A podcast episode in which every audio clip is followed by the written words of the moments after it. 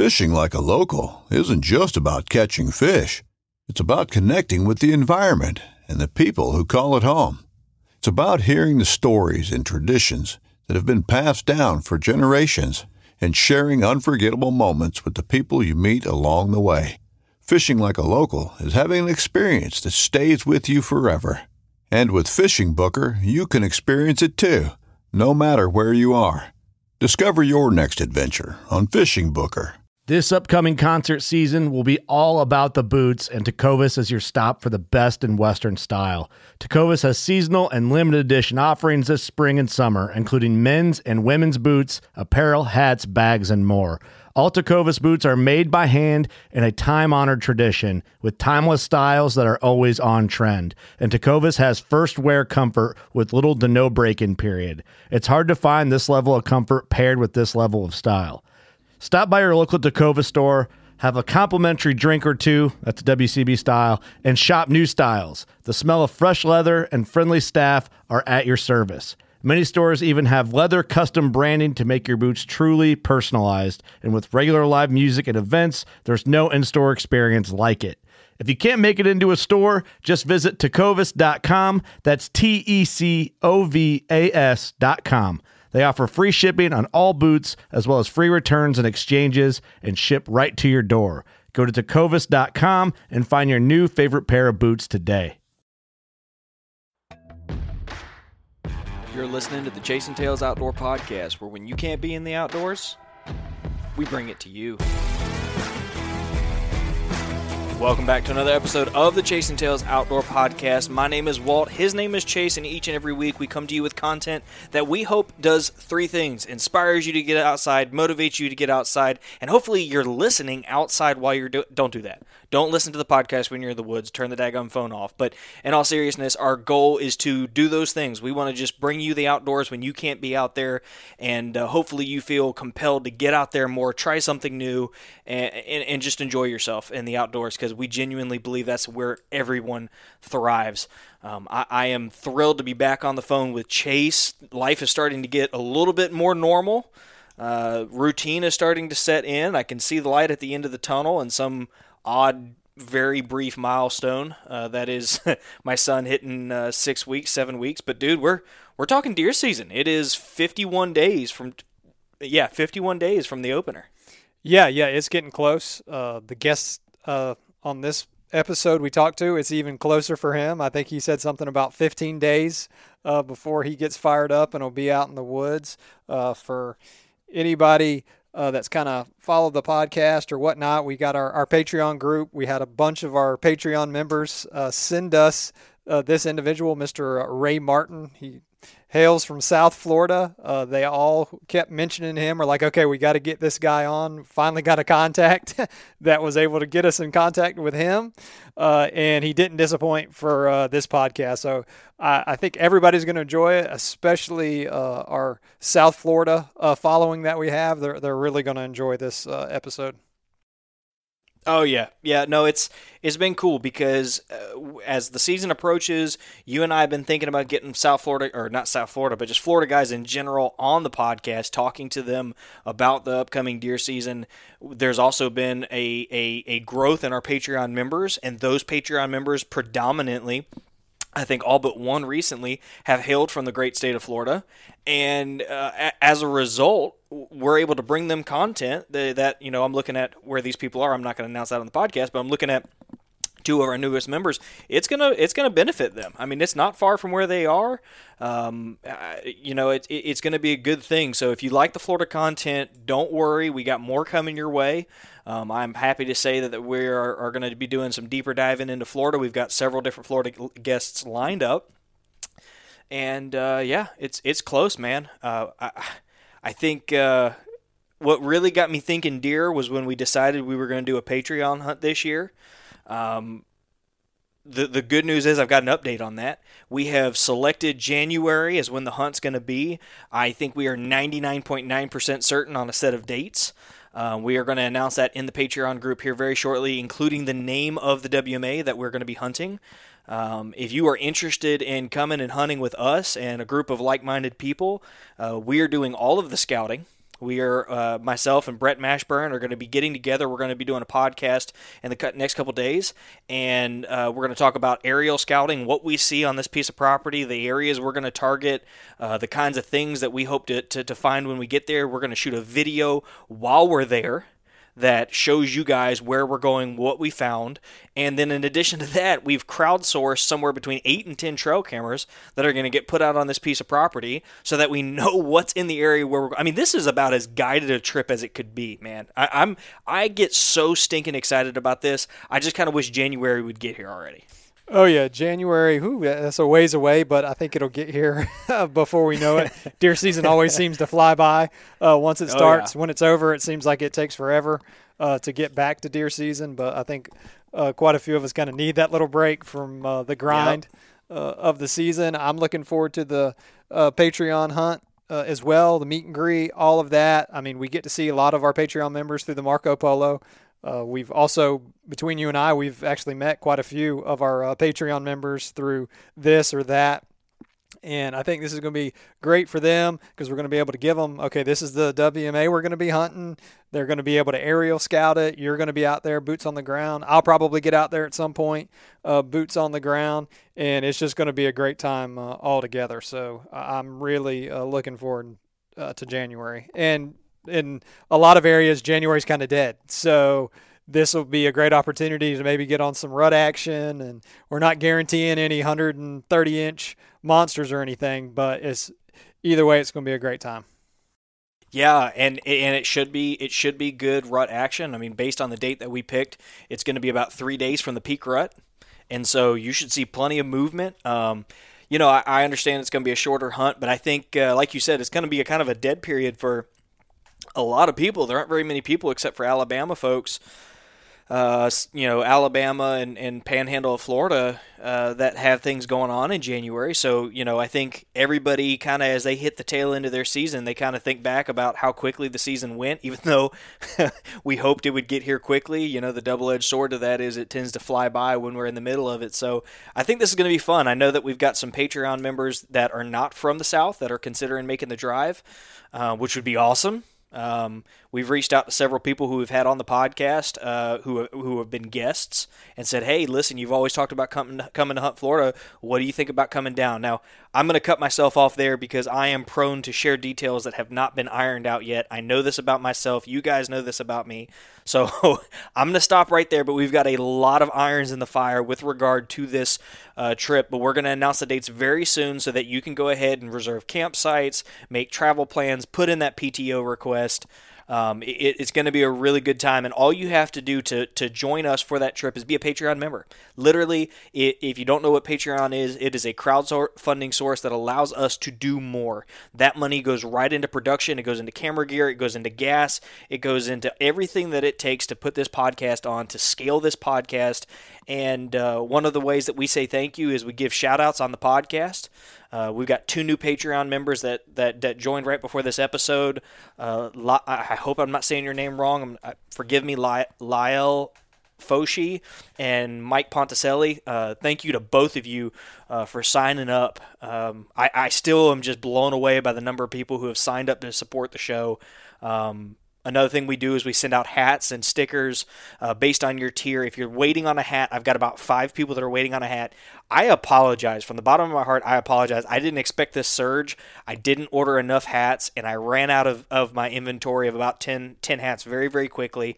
Um, and everything's on back order. So I am Chase can attest to this. I am busting my butt trying to find uh, similar hats or the same hats somewhere just so I can get you five something. But um, it may be a few more weeks, and, and, and I wish that wasn't the case, but we'll get it to you soon enough. Yeah, yeah, yeah, yeah. You've been hitting me up saying, "Oh, I'm trying to find these hats, trying to get them." It's it's just one of those deals. I don't know if it was a COVID thing or it's just like you kind of mentioned, it's baseball season. Who knows? But there's just no stinking hats out there uh, r- right now. So we are definitely working hard, or Walt has been for sure, uh, to get you guys some hats. Um, and why don't you, while we're on this, the Patreon, why don't you announce this quarter's giveaway? Oh, I'm really excited about this. So we did a post in Patreon. This is one of the things you guys need to check your email whenever we drop posts. We listen to you guys, and I said, What are some of the things that you guys would want to see from Santa? And one of the core themes was a rangefinder. So we are going to give away a Vortex rangefinder this quarter. I'm going to order it this week.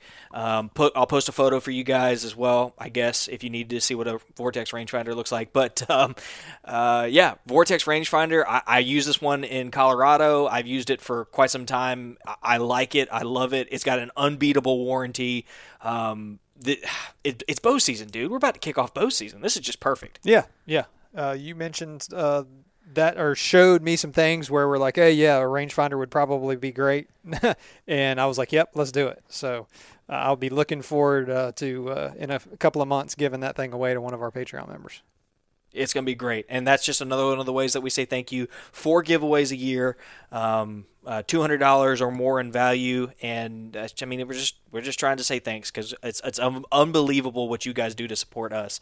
Um, along those lines, we did a giveaway uh, last week. It ran for one week. We partnered with Such as Vacation Rentals to give away a weekend stay at uh, their newest cabin on the Toccoa.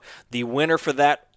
Uh, the winner of that giveaway will be uh, announced on the post where you entered. So if you went in and said, I, I liked the page, like I said, we're going to respond to you and say that you're the winner on that post. Um, super super thrilled to be able to give that that away. We're waiting on uh, them to draw the winner, and then we will announce it. So uh, if you're the lucky winner, congratulations on getting away right before the season or, or getting those extra brownie points like we mentioned.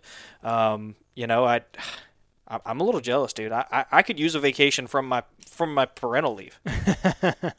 yeah, I'm sure.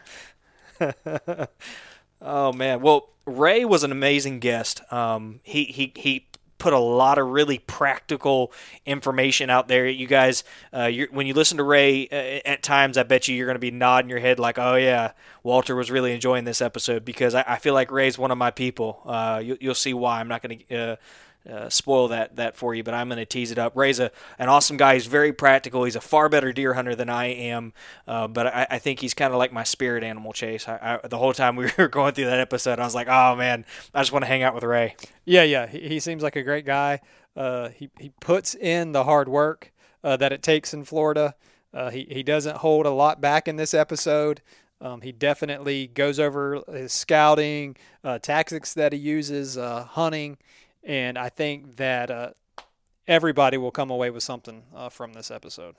Okay, ladies and gentlemen, you guys oftentimes hear us say, if you have someone you want to have on the show, shoot us a message. And I don't know if you think I'm full of crap or, or if you if you think uh, we don't listen, but we do. And uh, recently we've had an outpouring of people. Uh, several people reached out to myself, and then other people reached out to Chase and said, "Listen, dude, while you're lining up Florida people, there's this guy, Ray Martin Outdoors. You got to have him on. And in fact, Chase sent me a message one day, and I sent him a screenshot of a conversation I was happen, having with another uh, supporter of the show. And, and, and, you came up, dude. I, I appreciate you taking time with a matter of days until your deer season uh, to talk talk deer hunting with us, man. Man, I like I've never done a podcast, but I'm actually honored to be on one. So, uh, and I would love to share whatever you guys, any answer any questions, whatever you guys got, bring it on. All right. Well, I guess before we uh, get started, Ray, uh, why don't you kind of give everybody some background on yourself? Maybe a quick uh, elevator pitch on like how you got into hunting and where you're at now. Well, pretty much my old man. Uh, I was born in Cuba. Got here when I was about uh, eight years old. I'm actually uh, 49 right now, so I've been pretty much public land hunting since I was about 10 years old. Uh, we were pretty much bird hunters. That's what my dad used to hunt the most ducks. And then uh, got an interest in uh, deer and hog and pretty much learned on my own, mostly public land, uh, very little private land hunting. So, and just went out there and started going to different management areas. Mainly started down here for what we got in close to Miami, uh, Big Cypress, and just got out there and started walking the woods, learning the areas, and from there on moved up Central Florida, other management areas, Three Lakes, Bull Creek, and uh, started killing stuff and figuring stuff out. A lot of scouting. That's awesome. Yeah. Can, can, can you speak a little bit to what public lands kind of mean to you? Uh, man, to me, I mean, they've they've shown me pretty much everything I know as far as hunting. Um, I hunt Georgia, also private land, and uh, it's taught me pretty much. I mean, it's about the hardest hunts you can ever do would be public land. I went up there this year to uh, New Mexico, and we hunted public land up there and whatever I use down here, we used up there because I mean it's about the same thing. A lot of guys on it, um, and just trying to figure out what areas would be better than others. Putting in the time and the scouting. To me, the scouting is the key. If you can scout as much as you can, walk the areas, Google Earth, you can pretty much figure out stuff pretty quickly in any management area you're going to hunt. Right. Well, I mean, it seems like you're big on scouting. We've kind of done over the summer, we talked about scouting with uh, several different people, and we didn't really talk to anybody in like South Florida where you're at. So, can you kind of go over what your uh, scouting routine would be? Oh, it all depends on my scouting is pretty much year round. As I'm hunting, let's say uh, through turkey season. As we're out there actually hunting turkey, we're actually still scouting for deer and future whatever hunts we're going to do on there, whether it's turkey, deer. It, we might find a flock of ducks in some areas. Uh, like we have a lot of black bellies down here. And if we know they're there and we see like a flag pond that holds water, we know that'll be good for upcoming duck hunts. And during our turkey walks as we're calling turkeys or walking to one area if we happen to find particular deer trails or old rubs from that year before we just kind of mark it there either on our phone or gps uh, if we see trails uh, maybe old uh, uh what do you call them um, uh, scrapes on the ground i mean some are still Actually, we just found a scrape from probably three months ago. It was never covered up and it was still kind of just, it hadn't been worked again. But we're like, all right, so let's set up a camera. We added some uh, Doe-P on it and see what happens from there on, what we start getting on cameras. And it just doesn't stop. I mean, we drive the roads, sit and from the roof and just glass different areas, watch deer as they come in and out from either cypress heads, uh, pine strands, open fields, and see which way they kind of work, where they're just hanging out for the day eating, and then where they go back toward bedding areas. It's just an all day process. I was just wondering how helpful is glassing down there because I know like the areas and stuff that I hunt there there's some areas that you can kind of glass but it's really thick in most areas a lot of planted pines um, is it just totally different down there in uh, where oh, no, you're hunting well, at? we have areas that you can glass for almost I would say almost a mile. So we just sit up there either binoculars spotting scopes and just start glassing slowly through the whole field. We got a lot of palmettos and open pasture some areas, and you can see for a good mile. And just sit there and just glass, glass, glass. And once you start seeing deers funnel out from one particular area, just kind of watch them, see where they're going, where they're feeding, where they're going to end up at. Uh, some of them will just bed down in open pastures for an hour, two hours, so we'll just take another drive around wherever we're at if we got access roads and then work our way back and see if they're still there. And if they get up, we just see what what their travel routes are going to be, what their in and outs are going. So that's what we kind of concentrate on, me and my son and whoever else is scouting with me. Okay. Well, that's it's a little more uh, in depth uh, and time consuming than uh, I thought it would be. No, uh, no. well, we we were out there this. Uh, we got out there Saturday morning. We were right at day, uh, daybreak, and the first two hours we just drove the whole management area we were at, kind of getting a feel of what we were going to see. And once we actually spotted uh, three decent bucks, and we just parked the truck there on a little shady area and just watched them for about two hours, see what they were doing and which way they were going in and out, trying to figure out where we would actually set up on those deers. And we actually got the ruts going on right now.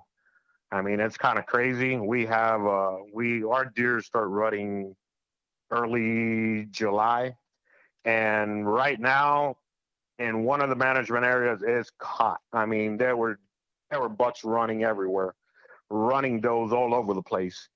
And as I was trying to take some pictures of my Nikon, one of them lost a doe, and he was going nuts trying to find her again. And she actually ran by the truck, and we were just watching her 20 yards from the truck, just bed down. And this guy's just running a field back and forth, couldn't figure it out. So it was actually pretty funny just watching that. Right. That's awesome. What what what is the what's the deer population like down there? Does does it change with those more open areas? Because it sounds, you know, most of the fo- South Florida folks we've spoken to, albeit there haven't been many, you know, it's kind of I don't want to say doom and gloom, but that the hunting's really tough because of a, a low deer density. Is that kind of true across the board? Uh, it depends on the area, but I mean, um, we actually saw on Saturday in two different management area. We counted forty bucks and about ninety does. so I would say it's pretty good. Yeah. I mean, even even in where we hunt in Big Cypress, uh, the Panthers have uh, have done real good number uh, population check there.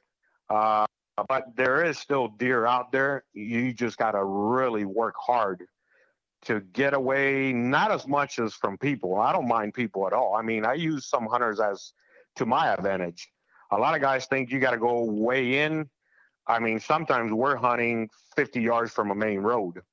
And as everybody's walking in, pushing, moving deer, they're moving back around and coming back to the main roads and they're just standing there 20, 30 yards sometimes or cruising the trails. What we see a lot, a lot of deer, as they hear the traffic, they just stick in within the 100 yard buffer zone and they just stay there. When the vehicle passes, they get back up and they get moving.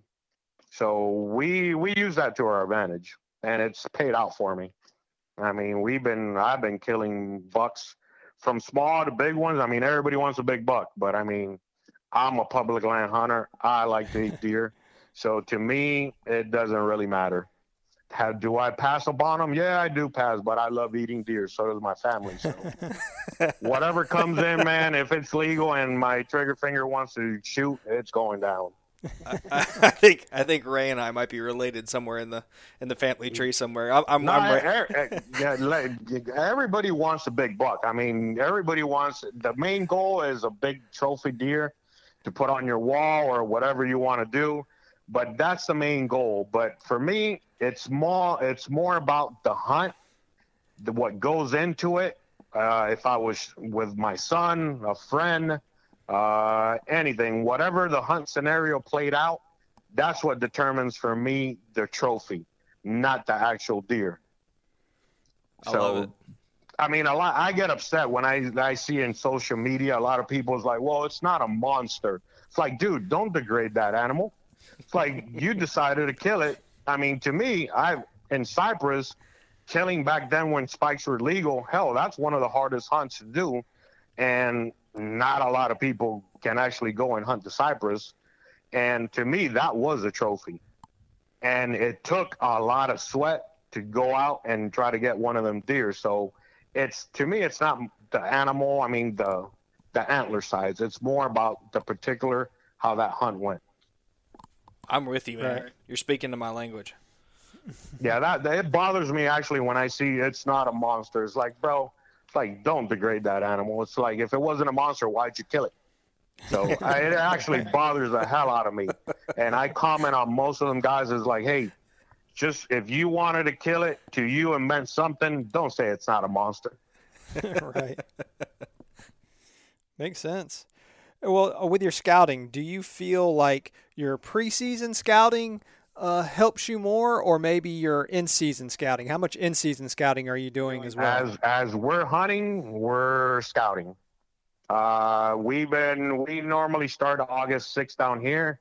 We pretty much start from the end of May, probably three times a month going out and checking areas, moving cameras, and uh, but as we're hunting, we're scouting. That's one thing we do. We could be walking toward a stand and we see a rub or see a rub line, a new rub line. And I mean, if I'm near that area and I think this might be better, I'll pick up a climber I got in my truck, go back to the truck, get a climber I have spare, and just go sit there, randomly sit there. And that has paid off more than, than anything else. Right. That that random sitting has paid off for me more than and whatever I think would have been the best area. Sometimes you got to go with that gut feeling. So we, as we're hunting, we're scouting. That makes sense. What what what all, what are you looking for when you're when you're out there scouting while you're hunting? Are you looking for hot feed sign, scrapes, Basically, well, rubs? for feed for us, I mean, it's all green down here. Some areas that we do hunt do does have acorns, but it's just mostly green shrubs and uh, flag ponds. So food could be anything out there. So basically, is what we look for is uh, trails, funnels. Uh, if we're hunting a cypress strand, we kind of walk the edges where pines and cypress meet and see what trails are moving through, what has more tracks. And that's what we mostly like to sit on or on edges of flag ponds. Those deer love going tho- on on those flag ponds and and eating all the the new greens coming up on it. But the scouting never stops, man. That's one thing as we're go as we're hunting and if we see we're up on a climber, we see does or a buck come out maybe three, four hundred yards. I mean, some guys will probably say, "Well, we'll we'll move the stand for the afternoon or tomorrow." No, we're gonna. I'm gonna get down and try to stalk my way and and put an arrow or muzzle loader or or a bullet in them. That day is gonna be the day. For tomorrow, I mean, our deer don't walk the same trails always, so I'd rather try to get that done today than leave them for tomorrow. oh yeah.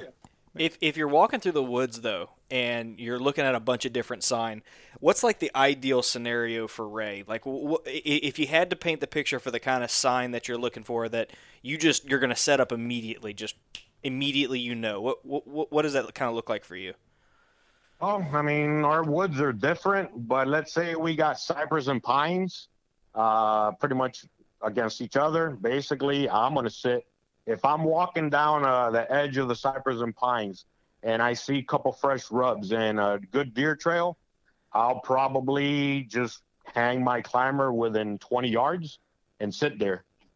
Now, if I'm stalking, I mean, that's a whole different ball game. That's just pretty Sure. much random, find the win in my favor, kind of look on Google Earth and kind of see where the area, what's what, and just stalk my way through the woods. Archery, I do a lot of stalking for what for the areas I hunt. I mean, that's a scenario. It's a lot of pasture, so we just do a lot of glassing from the roads. Once we see the deer, kind of figure out where the wind's going, what the terrain looks like, and put a stalk on them. I mean, sometimes it takes a belly crawl, sometimes regular walking to around a like an oak head and try to get up in front of them. So it just varies depending on the area. I, was just saying, is it easy to identify bedding areas, or they just bed anywhere, kind of like they do up here? Uh, it's kind of like anywhere, man. I mean, it's just random. One day we'll see them bed in one area, and then the other day they just they could be few hundred yards away. So bedding area and feed where they feed is just completely random. It's like they just wake up one morning and decide to walk and say, "Hey, we're gonna go over there and feed over there," and then they're walking and they're tired. They're like, "Well, we're gonna go bed over there." Right now, I just had one of my cameras I had on Sunday morning. I had two bucks and eight does just bed down randomly in front of the camera for about four hours. And I'd never seen them bed there ever. right. They just found a shady area for that morning, and they were there for at least four hours, just cameras taking pictures and pictures. And I'm watching it through my phone. I'm like, you gotta, you gotta be kidding. but it's fun to watch them pictures. Well, it, Oh, it- yeah. If, if you think about it, though, like with what, with the picture that you're painting, where there's like no preferred preferred food source per se, it's a lot of browse. I mean, man, I immediately think that's got to be brutal. And the fact that you're saying that you know they kind of get up and do whatever the heck they want to, it sounds like that fresh sign is almost in, like if you're finding fresh sign, you've got to be close to the deer, and that that kind of is like your telltale. You're you're Yeah, always the- trying to the- catch up to them. the fresh line it's it's pretty much the main goal like i let's say i'm i'll be walking mid in the afternoon to go sit somewhere and as i'm going to what i normally would think would be the best spot that i've seen a lot of deer as i'm walking over there i've seen let's say fresh deer tracks and then i kind of just look at the area most of the areas i already know by memory so i'm like all right there's a couple flag ponds here and i know they love going in there to feed and it's nice and cool during the day.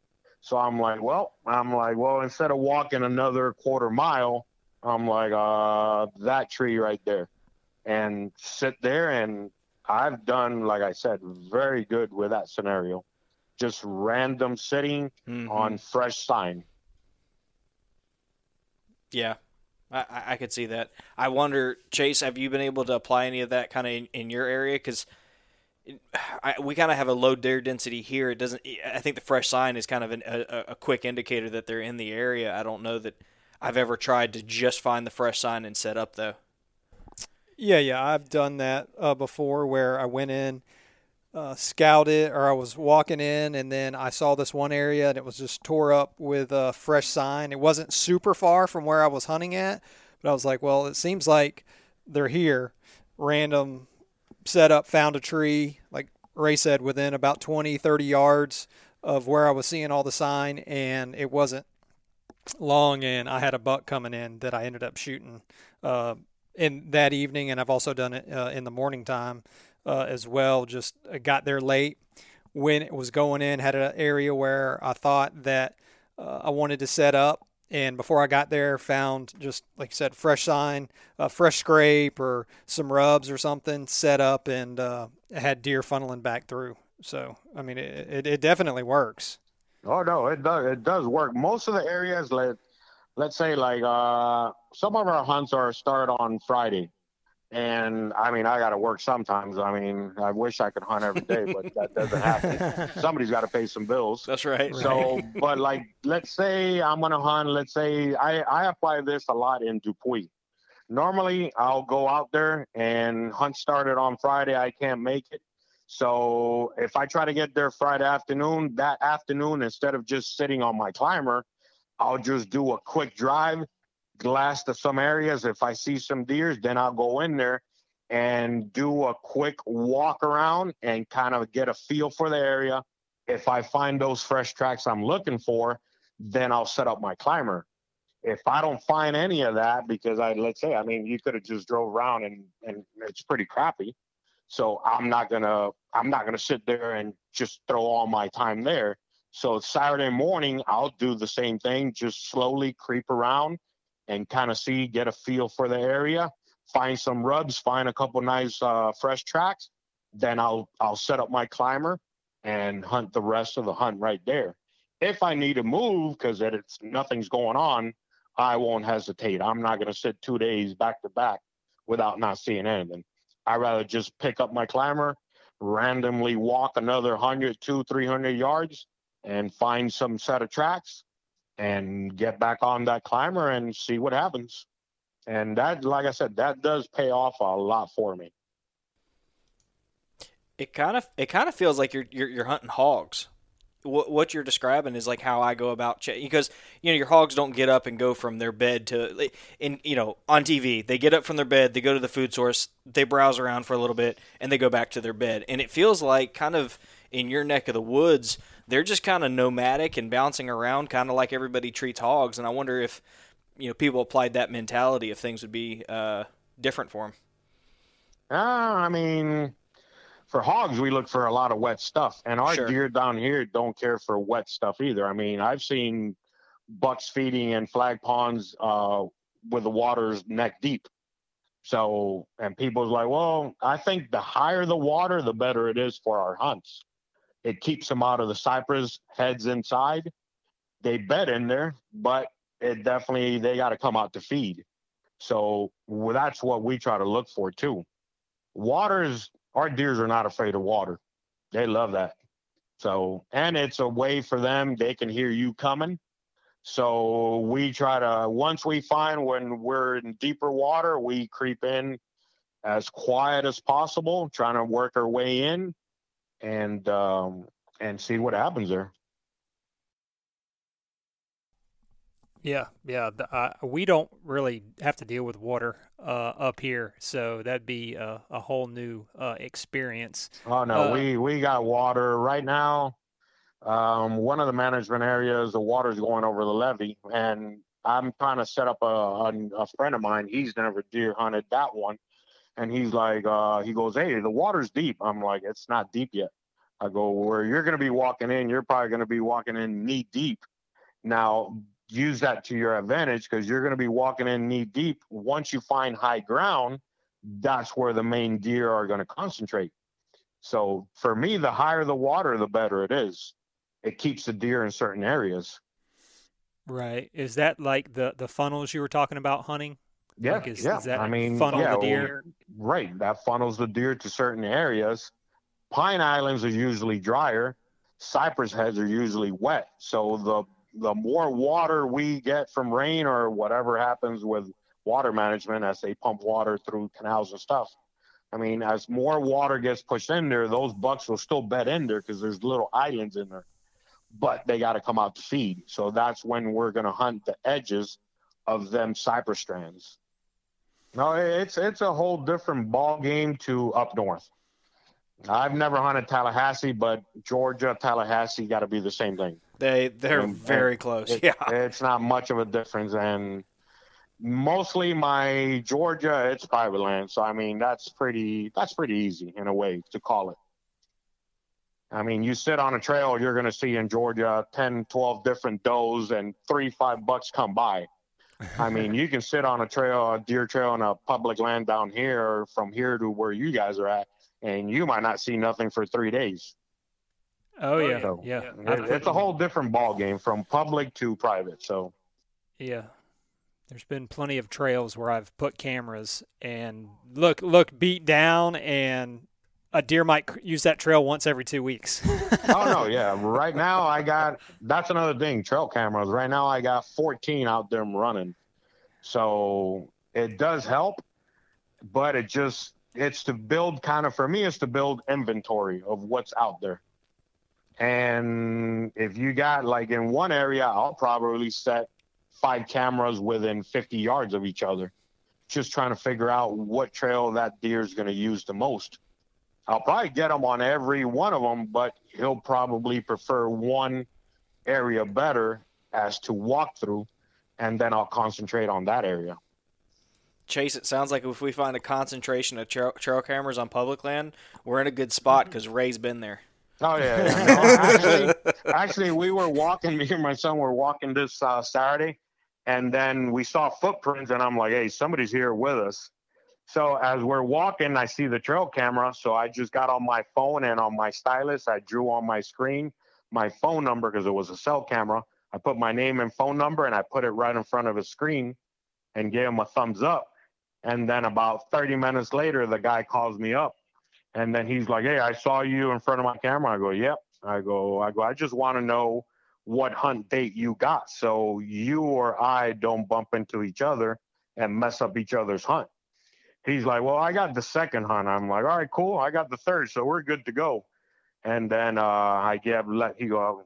Since we had our numbers already, I'm like, "Hey, if you ever need help out here, I usually hunt not far from here, so I can give you a hand whether you're stuck or anything." So, but cameras are all over the place. Just don't mess with them.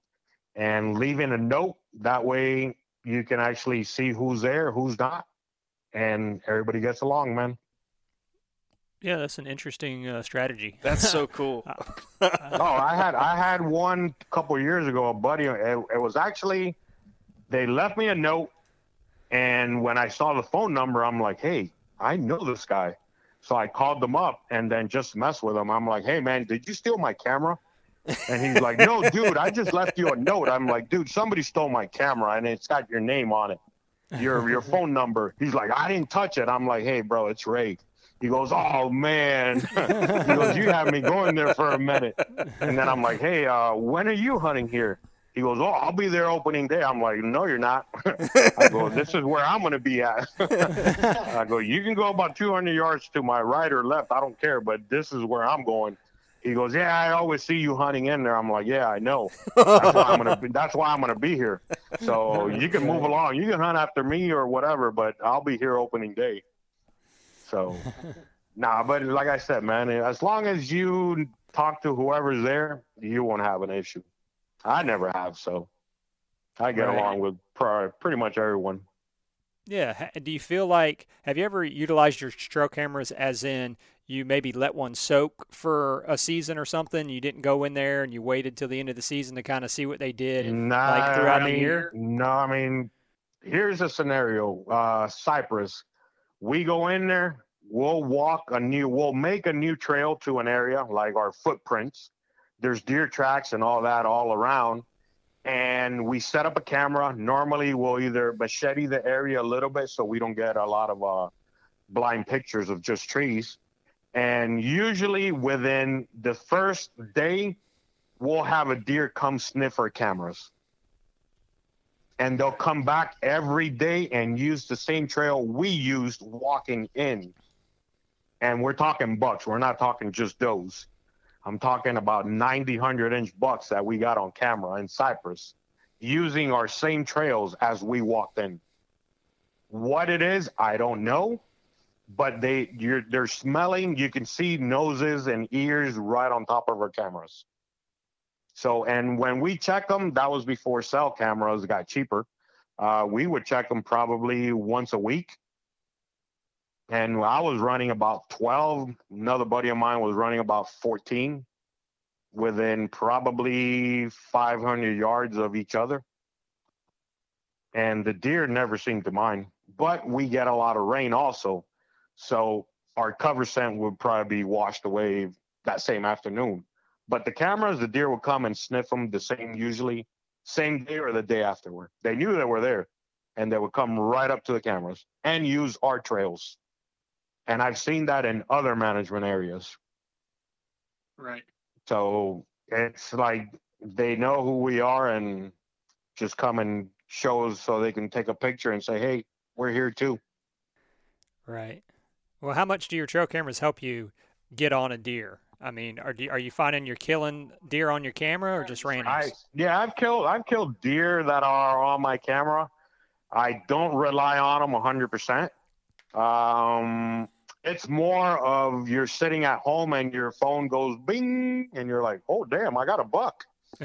and it's cool to see. Like right now, I'll probably be sending to a buddy of mine probably about six cameras up to Georgia, just so I can start seeing what deers are out there.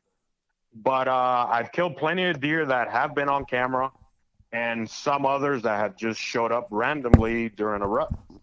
They're coming right. in checking for does and never seen him before, and came in close enough. He's getting shot but uh, but usually, I mean, I'm running like right now. We have, uh, I think we have nine or ten out in the woods, and I got five more I'm placing out this weekend. So in three different management areas, because I just uh, my son just picked up another quota permit. So oh, now I gotta go to another management area and start throwing cameras out there and getting to figure that one out. I hunt probably let's see one, two, three, four, five, six, seven, eight different management areas.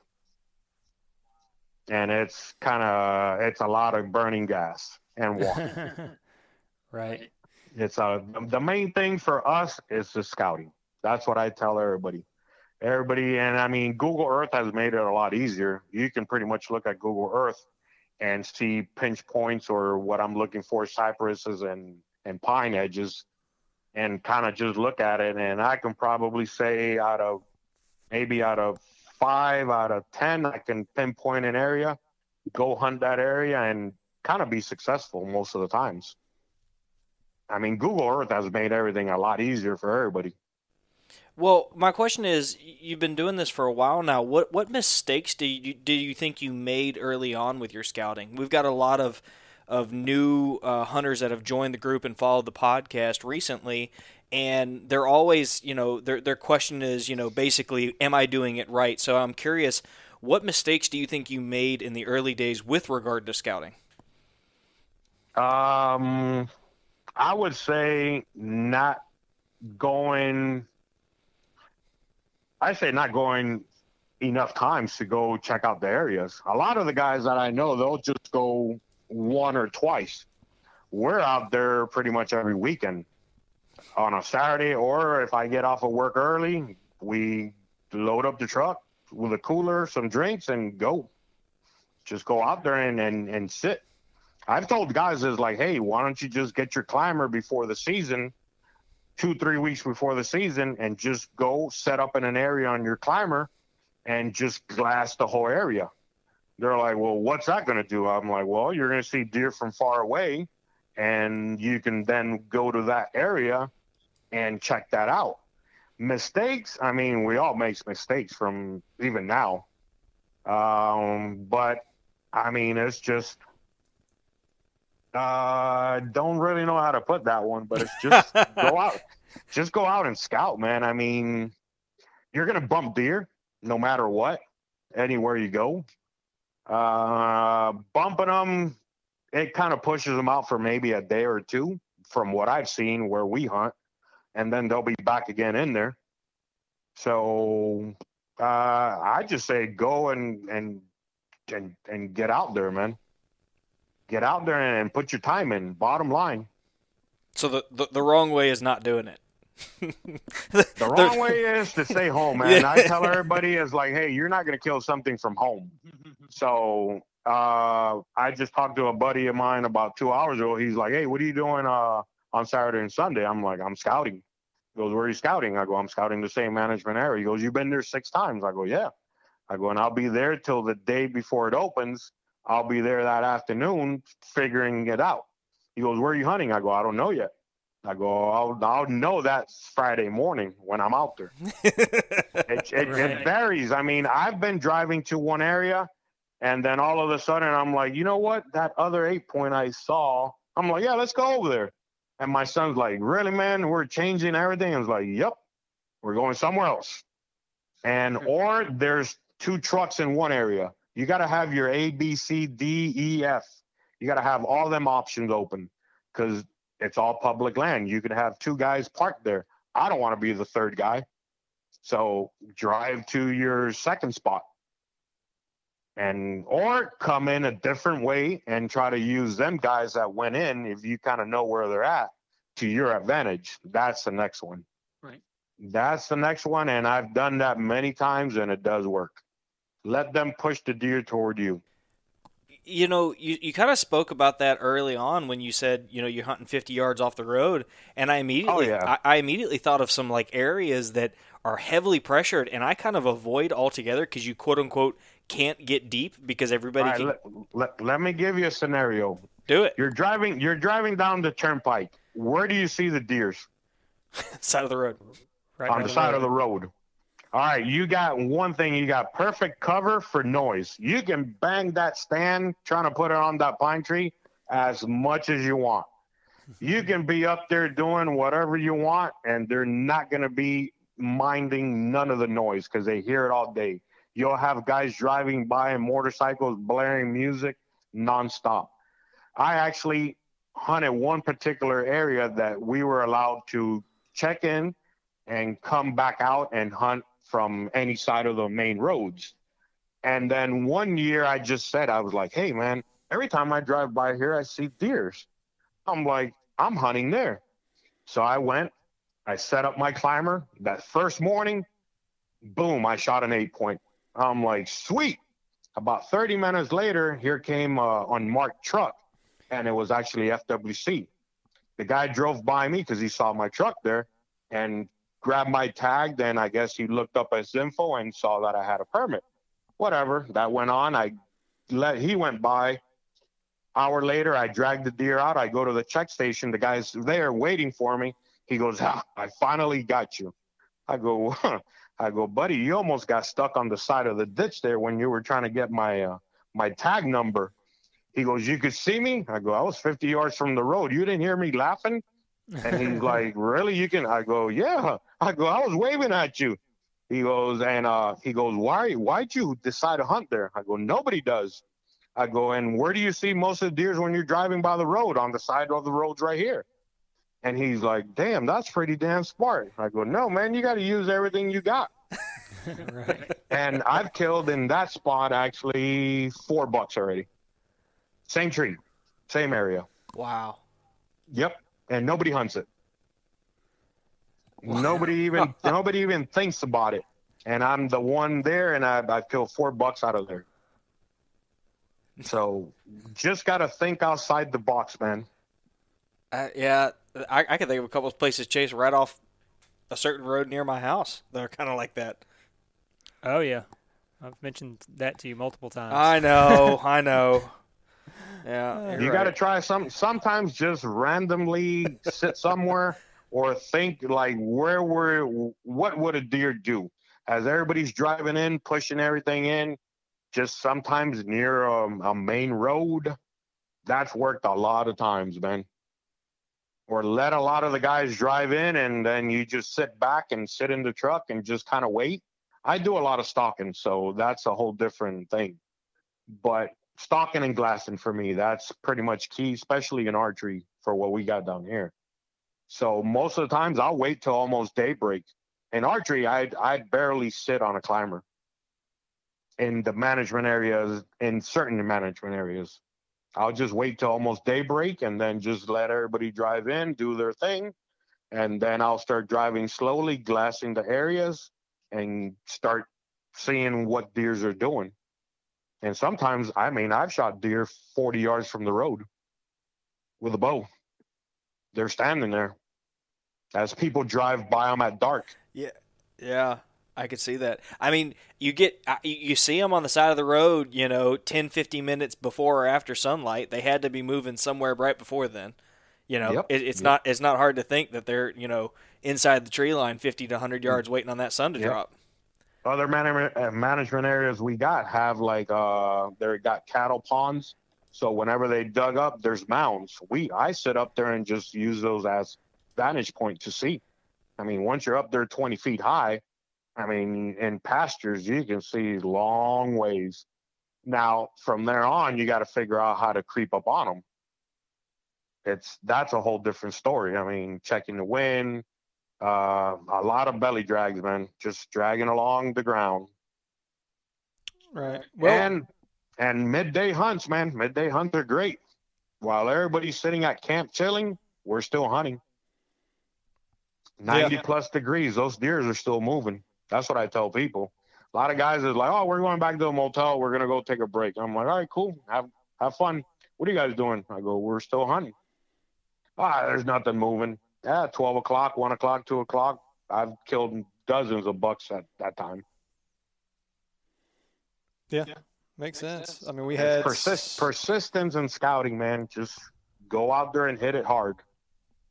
Right. Yeah, I've had several people kind of ask me, they're like, "Oh, well, what's what's the trick? What's what's the trick of killing big bucks or just killing deer in general?" And I, it's the same thing that you're saying. Is I tell them the number one factor is time. I was like, you've got to devote the time into it. Yeah, you got to spend time hunting. in the woods, figuring out the area. Uh, pretty much most of the management areas holds the same amount of deer every year, same areas. So the areas are always going to be good just got to figure out, and they might have moved a couple hundred yards here and there, but the deer are still going to use the same funnels over and over. So right now we got four cameras in the same spot as last year, and it's just every day just deers cruising by there. I can probably just sit there blind without even knowing what's on camera, and I would say out of out of two sits, one of us will kill a buck. Because they're there. That It's constant always. Have you ever not tagged out in a year? Well, I guess that's kind of a unfair question because well, only uh, recently. Before before we had uh, no limit, Uh huh. uh, my average has always been four to five bucks a year. Uh huh. Uh, the most I killed one year between bucks and a couple of does uh, I shot at a friend's private land. That was nine, nine deer Oh wow. in, in Florida. Yeah. And since we would started with a five uh, five deer rule, I mean last year I killed five bucks. And most of the areas I hunt, it's only bucks only. Right. So, and I got the kid tagging along, so he's got to shoot too. So Uh huh. gotta gotta sometimes you give him that opportunity and he screws it up and it's like oh damn. I could have i could have gone after that one. So we had that happen opening day last year and i'm looking at him i'm like dude you screwed that up. And he's looking at me like oh damn this ain't gonna go good. So but it's part of hunting. I mean yeah. my son actually we're on a hunt in uh, in three lakes and probably I would say about a hundred and twenty inch buck he screwed up for me. And to this day, he's like, "Hey, remember that hunt?" I'm like, "Yeah, I remember that one."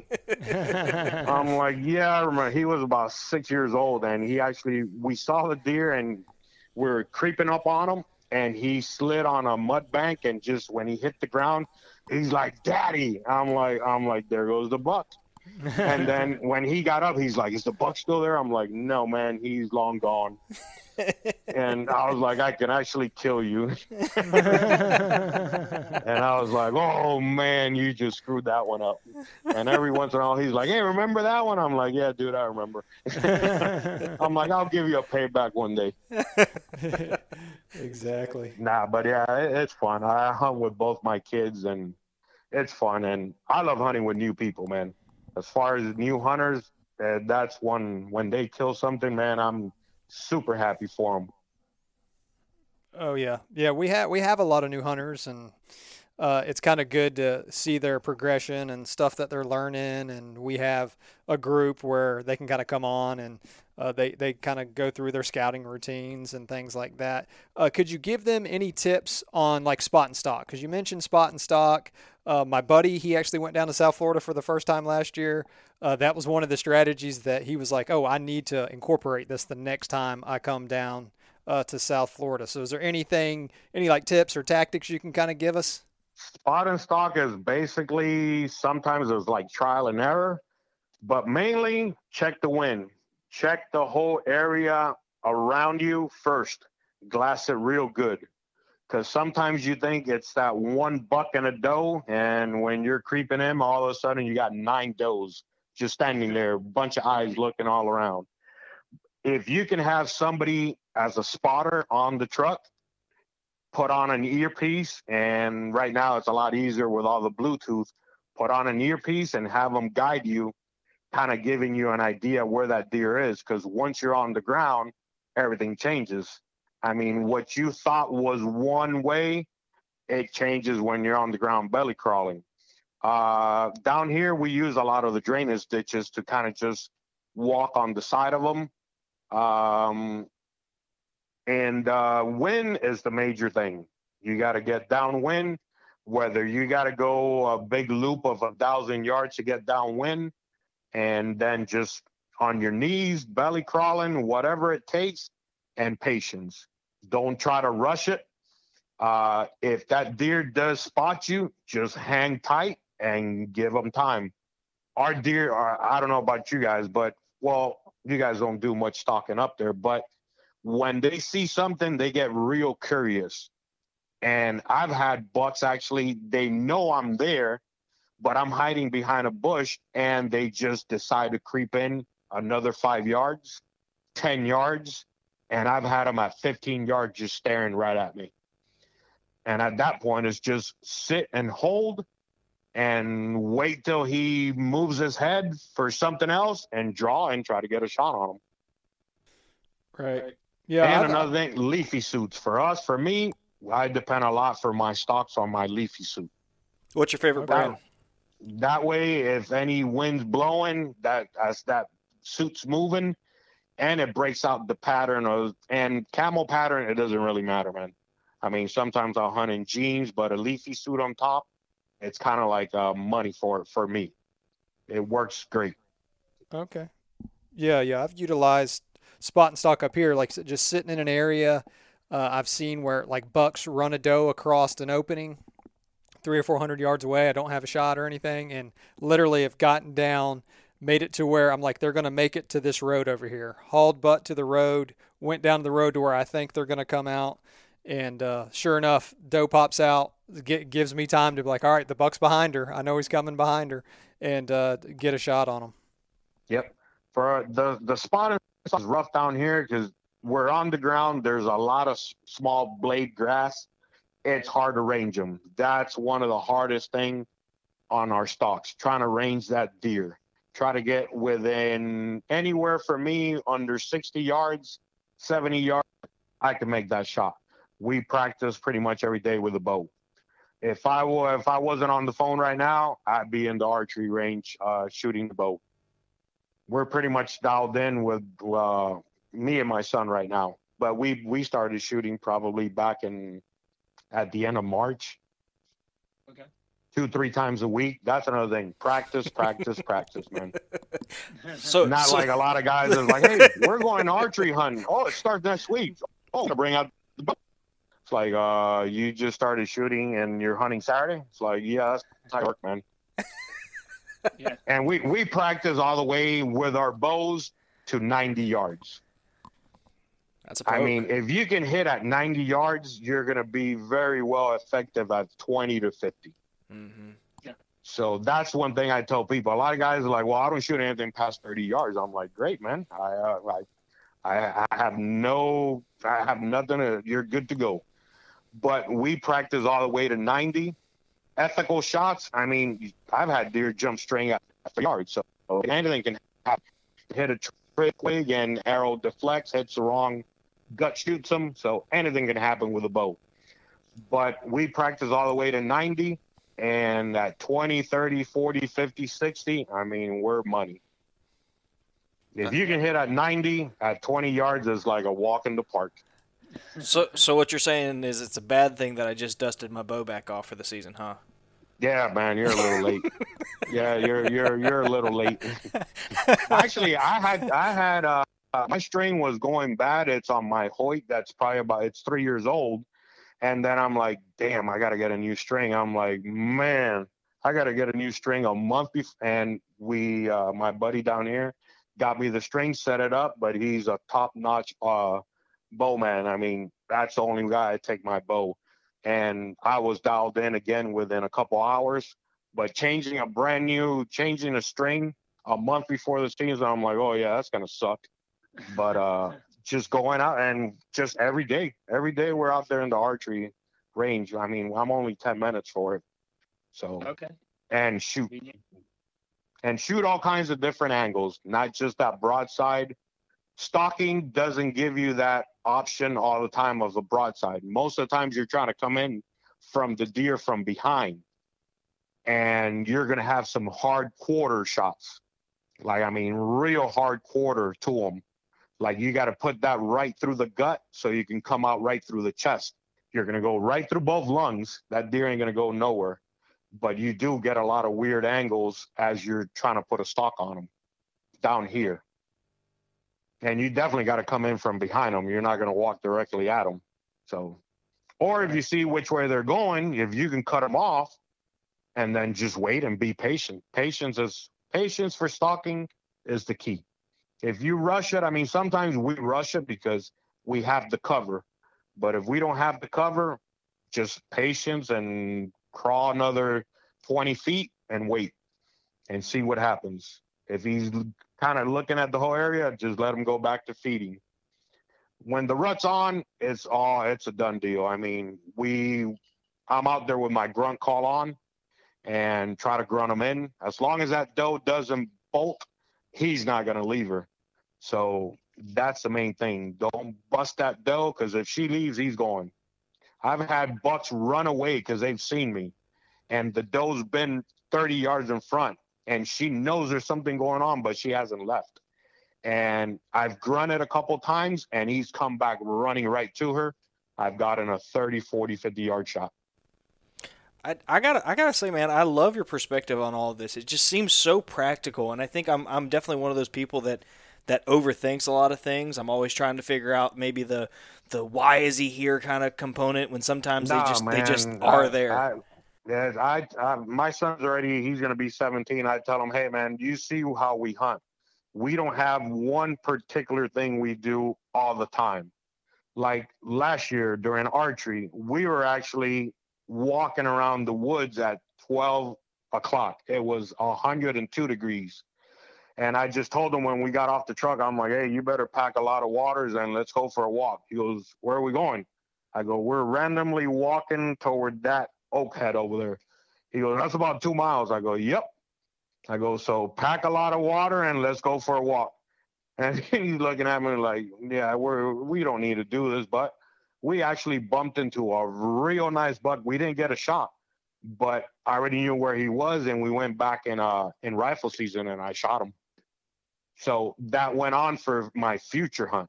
That was the scouting. As we're hunting, we're still doing that scouting. I didn't kill him that day, but three weeks later, I, I sat in that area. Right at daybreak, he came out, rifle season. Uh, yeah, it's not archery anymore. Sorry. Yep. I can reach out and touch you now. oh man, what's your what's your deer caliber of choice? Um, 30 aught six. That's what I, that's what l- been using pretty much. I love my seven mag. Uh, got every, got a 6.5 Grendel. Uh, my son shoots a 308. But for me, I say my go-to, it's my Remington 700 30 aught six, man. I've had that probably 27 years, and it's never failed on me. So, but I like one day, I like I'll always probably take usually two guns. You never know when somebody's gun can take a crap. And uh, but one day I'll just say, hey, I'm well, I'm gonna use my 30 aught six today, and then for the afternoon I'll switch to my seven mag. It's one of those things. Yeah, I killed I killed my first deer with a 30 aught six. It was a Remington 642 Bushmaster. Nice. And and and my current rifle is a uh, Winchester Model 70 and a seven millimeter. And I gotta say, there's not there are not many deer, especially Florida deer, that can carry that bullet very far. Oh no, no, man, that thing will pack a punch, and you can reach out and touch them with them. Yeah. And that's another thing. Get to know that gun, man. A lot of people's like, "Oh, I bought a rifle. I can shoot a thousand yards." I'm like, the rifle can, but uh, can you? right. There's a whole different story at shooting from hundred yards to three, four hundred yards. Three hundred yards is a long way out in the woods, man. yeah. And deers get very small, so it's knowing your weapons also. Sure.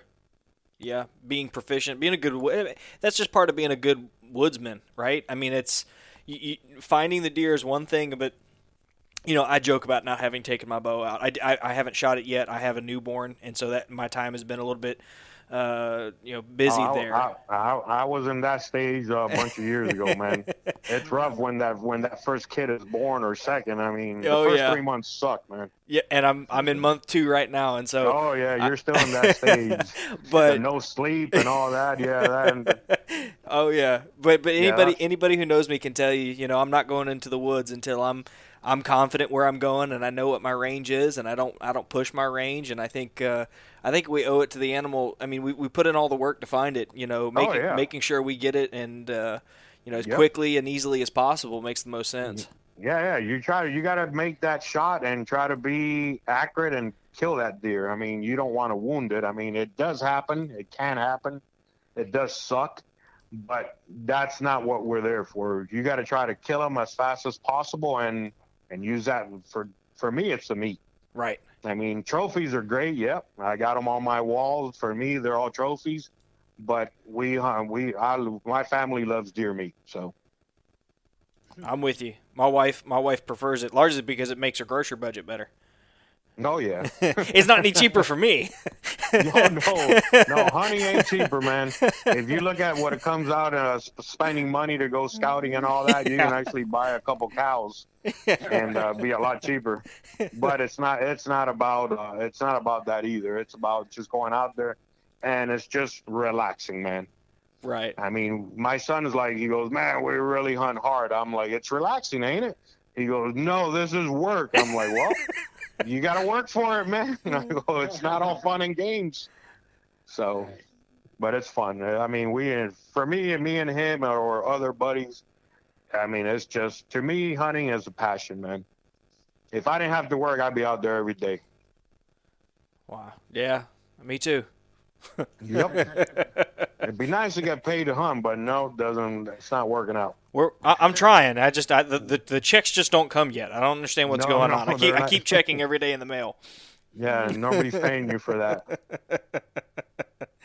well, nah, but it's it's it's it's it's actually whether it's turkey, deer, ducks, hogs, gator. I mean, we do we do it all. So we're out. We're busy. We're usually hunting from August till end of May. So we don't stop. Right. Only only Christmas and Thanksgiving give some time for to the wife and kids. Well, the kids know. Both of my kids go out there with me, so and the wife right. does too. So okay. it's a whole family thing. that works. Yeah, man. Yeah, man. That's... Even though the wife the wife gets on on your nerves every once in a while when they're out there with you, but hey, it does work. So yeah. well, I, have got a question for you, uh, kind of selfishly here. You know, I'm in month month two of, of raising my my next generation of outdoorsmen. I've got a little bit of time ahead of me, but uh, you know, you're you kind of talked about how how you approach you know uh, motivating your kids and out there. I mean, what's what to you? What's the right way of like how do you handle getting your your kids in the outdoors, making sure they enjoy it, but also they learn it the right way? What's what's your tactic? No, basically small game, man. Got to get them out there. Just get out there in small game. Deer hunting's boring for them, so don't take them out and sit them on a deer stand for five, six hours because it's going to be real boring. Then they're going to say that kind of sucks. So small game would be go out there and with a pellet gun. Mine started with a pellet gun. We would just walk the woods and sometimes shoot at a can, get him get him in, into something so he's not bored if he's bored, he's gonna he's gonna hate it. My son was out in the woods when he was already two years old, walking around, uh, scouting, turkey hunting, and turkey hunting is a little bit more. You can we run and gun, so it's sure. more of a moving, not just sitting all day like on a deer stand. So it was more of getting him out there.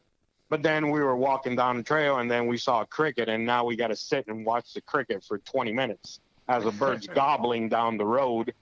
And then I'm like, dude, we got to get going. He's like, oh, look at the crickets. I'm like, I don't care for the crickets. But we did that many, many times. That's awesome. But yeah, get them out there and BB gun and shoot at a couple cans, go for squirrels. And small game is the beginning, man. Yeah, I jumped and, the gun. I, I, don't know if it's still going to be uh, any good by the time he can use it, but he's got a BB gun and a pellet gun in the in the garage waiting on him. So. oh no, man, we all do. We all did. When mine was going to be born here, he was already the proud owner of two rifles. There you go. So, so nothing wrong with that. yep. Oh, he had a he had a bow before he can even pull it. So. That's right. no, man, it, it's great to get them involved, man. That's the future. Keep them going. Keep our sport going. Yep. Yeah, for sure. What Chase? You, you got any other questions uh, for, for Ray? Uh, I mean, I think we've covered a bunch. Uh, kind of maybe let everybody digest uh, what he's covered. It seems like uh, he has a passion for the outdoors. Uh, we get that through the podcast, and he just utilizes a ton of different ways to uh, pursue the deer and scouting. I mean, if anybody listens to this, the one thing that they need to get out of it is you got to put the time in, and all the the scouting and everything that he does is just time. Time, time is level. the key. Time is the key, man. That's what I tell everybody. I get uh probably about once a week in Instagram or especially now that permits are coming out, people's like, hey man, I picked up this uh, WMA permit. What do you think? Is it worth it? I go, man, every WMA has deer. You just got to go scout it. I mean, I can't pinpoint it for you. You got to go out there and put that time in. They're like, well, is there big bucks? I go, they all got bucks on them. You just got to get out there and look for them. It takes time and, and, and a lot of time. Time is, you know, a lot of scouting out there, man. A lot of walking, uh, utilize uh, Google Maps. That I do. I use that. I mean, you can actually use on some areas drones. That's another key. Drones, man. Drones do work. I've used I've used them before. So just sitting in the truck, I didn't want to walk that three quarter mile. I would just sit in the truck and fly that drone over that way and see what it kind of looks like. Play back in my phone, and I'm like, all right, it looks pretty cool. Let's go walk it. That's you got to awesome, use man. all the tools you can. That's awesome, man. Well, so I've got one question for you. I tend to, I've, I've been bad about it here lately, but I tend to wrap up every episode with this question. Uh, I, I have not prepared you for this, but are you ready, sir? Yeah, I'm shoot. Okay. All right. If you could go back to the earliest outdoors Ray, let's let's stick with deer hunting. The earliest deer hunting Ray, and impart one piece, one singular piece of wisdom that would have changed the course for you as a deer hunter. What would you go back and tell yourself? I would say go out and walk the area as much as possible and try to figure it out. Not be lazy. I love it. Walk that walk that extra hundred yards, two hundred yards. Like I just told well, a little bit previous when I told my son, I was like, "Hey, pack a lot of waters. We're gonna go for a walk." And he's like, "All right, where are we going?" I'm like, "Oh, we're gonna go that way." And then as when we get there, I'm like, "Well, let's go to that other one." He's like, and he's looking at me like, "Man, we're really keep on walking in 90 plus degrees." But that's how we get to learn the area better. So the more time you do that, before when I started was just, all right, I'm gonna walk this and this is where I'm gonna hunt. No, just push that extra persistence. I love it, man. That that's my key, man. Persistence gets it done. Don't give up. Even if you lose a stalk, I had one last year. Last year, I saw a buck from the road. He was a thousand yards.